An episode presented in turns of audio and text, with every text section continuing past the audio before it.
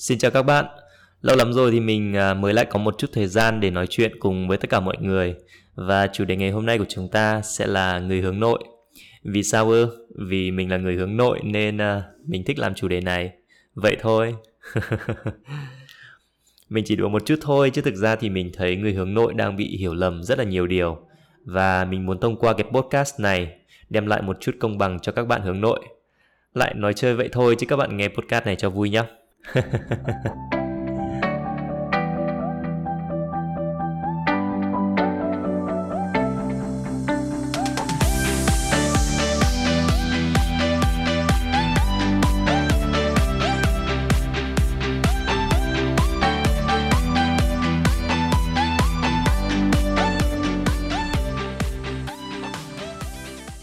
Theo thống kê thì à, số người sống hướng nội chiếm đến 40% dân số. 60% còn lại thì cũng không hoàn toàn là người hướng ngoại mà còn có một nhóm tính cách đó là vừa hướng nội và vừa hướng ngoại. Ngoài ra thì cũng có một nhóm nữa đó là nhóm đa nhân cách. Vậy thì thực tế số người hướng ngoại và hướng nội thì gần như là bằng nhau. Nhưng mà tại sao nhóm người hướng nội lại không gây được nhiều thiện cảm, thậm chí còn bị gán cho rất nhiều những cái tiếng xấu? Mình nghĩ nguyên nhân đó chính là do tính thực dụng của xã hội ngày nay bởi vì xã hội ngày nay thì rất là thích nói, thích giao tiếp, thích sự nhộn nhịp. Việc mà tích cực trao đổi, giao tiếp thì sẽ thuận lợi cho việc tạo ra các cái mối quan hệ. Và từ đó thì thuận lợi cho việc làm ăn buôn bán. Vậy nên xét về tính thực dụng mà nói thì người ta thích một người hoạt ngôn, biết kết nối với mọi người. Và rõ ràng khi đó thì ông bà cha mẹ của chúng ta, họ sẽ tìm cách làm sao để con cái của mình có tính cách hướng ngoại hơn và khi cái nỗ lực thay đổi đó không thành thì người ta lại quay ra nhìn người hướng nội như là một vấn đề tâm lý cần phải khắc phục.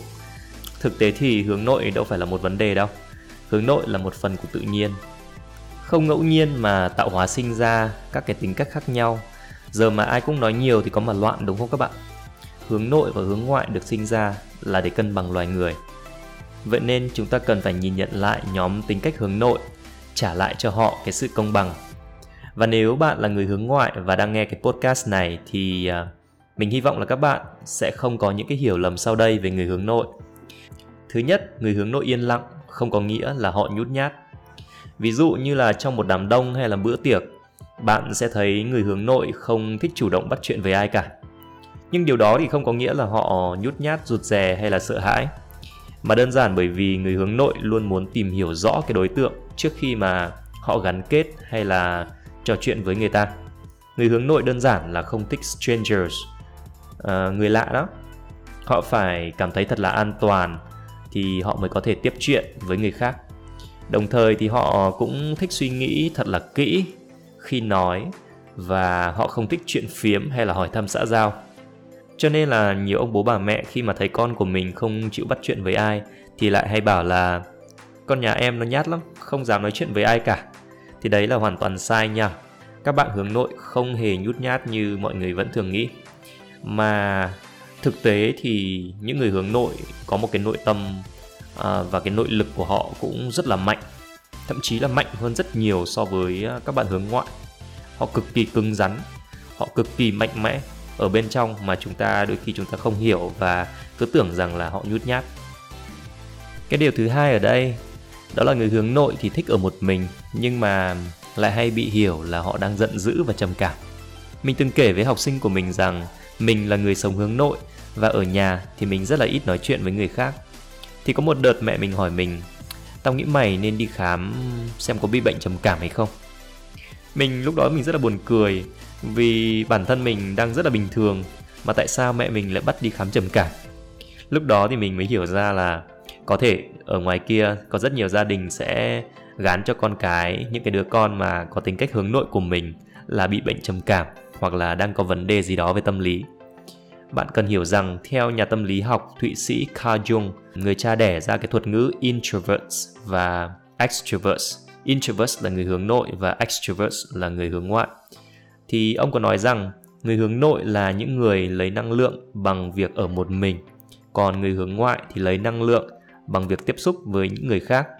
Những người hướng nội khi mà họ quá là choáng ngợp với các cái tương tác xã hội, họ cần có sự yên tĩnh để mà nạp lại năng lượng. cũng như những cái người hướng ngoại thì cần có những cái cuộc vui chơi à, hét hò nhảy múa trò chuyện thì mới cảm thấy thoải mái được không may là đôi khi mọi người lại hiểu việc một người ở một mình nghĩa là họ đang có một cái cảm xúc tiêu cực như là đang tức giận trầm cảm ủ rũ hay là lo lắng cho nên là lần tới mà bạn thấy một người ngồi một mình ấy thì hãy nhẹ nhàng hỏi thăm. Nếu như họ không có vấn đề gì, thì hãy tôn trọng cái sự yên tĩnh của họ, bởi đó là lúc mà họ cần nạp lại năng lượng của mình. Thứ ba, người hướng nội thì thường bị coi là kẻ làm mất vui. Nhiều người thì cho rằng là việc ai đó yên lặng trong các cái bữa tiệc, những cái cuộc liên hoan, thì tức là họ đang buồn bã tâm trạng. Nhưng việc yên lặng đó không có nghĩa là họ không vui nha.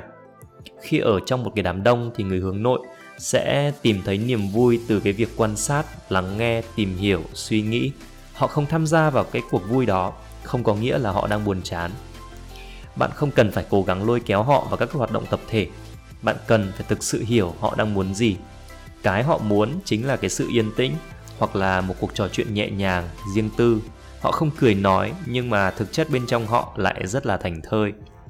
Thứ tư, người hướng nội có thể rất thích có bạn thân là một người hướng ngoại bởi vì khi bạn thân là người hướng ngoại thì người đó sẽ luôn chủ động trong mọi việc hơn và người hướng nội sẽ có được cái cảm giác an toàn, được bao bọc khi mà họ đối đầu với những cái mối đe dọa. Ngược lại thì người hướng nội luôn đứng sau để tư vấn cho người bạn hướng ngoại của mình rất nhiều thứ trong cuộc sống. Và điều cuối cùng, người hướng nội không cần ai phải hàn gắn cả, bởi vì họ đâu có đổ vỡ đâu.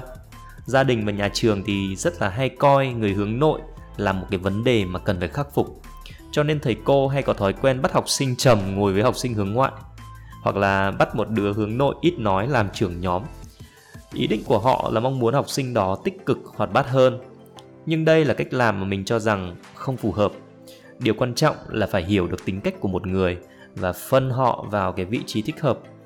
Người hướng nội trầm tính thì chúng ta nên giao cho họ các cái công việc mà họ có thể làm độc lập còn người hướng ngoại thì hãy giao cho họ các cái công việc đòi hỏi sự phối hợp nhóm. Có như vậy thì mới đem lại cái hiệu quả nhất. Mình hy vọng là qua podcast lần này các bạn sẽ có thêm một cái nhìn khác về người hướng nội.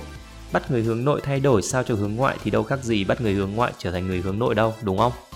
Việc đó chẳng đem lại lợi ích gì cả bởi vì người ta có câu rằng giang sơn thì khó đổi bản tính thì khó rời. Cái gì là tính cách của con người ấy, thì gần như là không thay đổi được chi bằng thì hãy tìm cách hiểu nhau và chung sống cùng nhau. Cảm ơn các bạn đã lắng nghe. Chúc các bạn một ngày tốt lành và hẹn gặp lại các bạn trong buổi nói chuyện tiếp theo.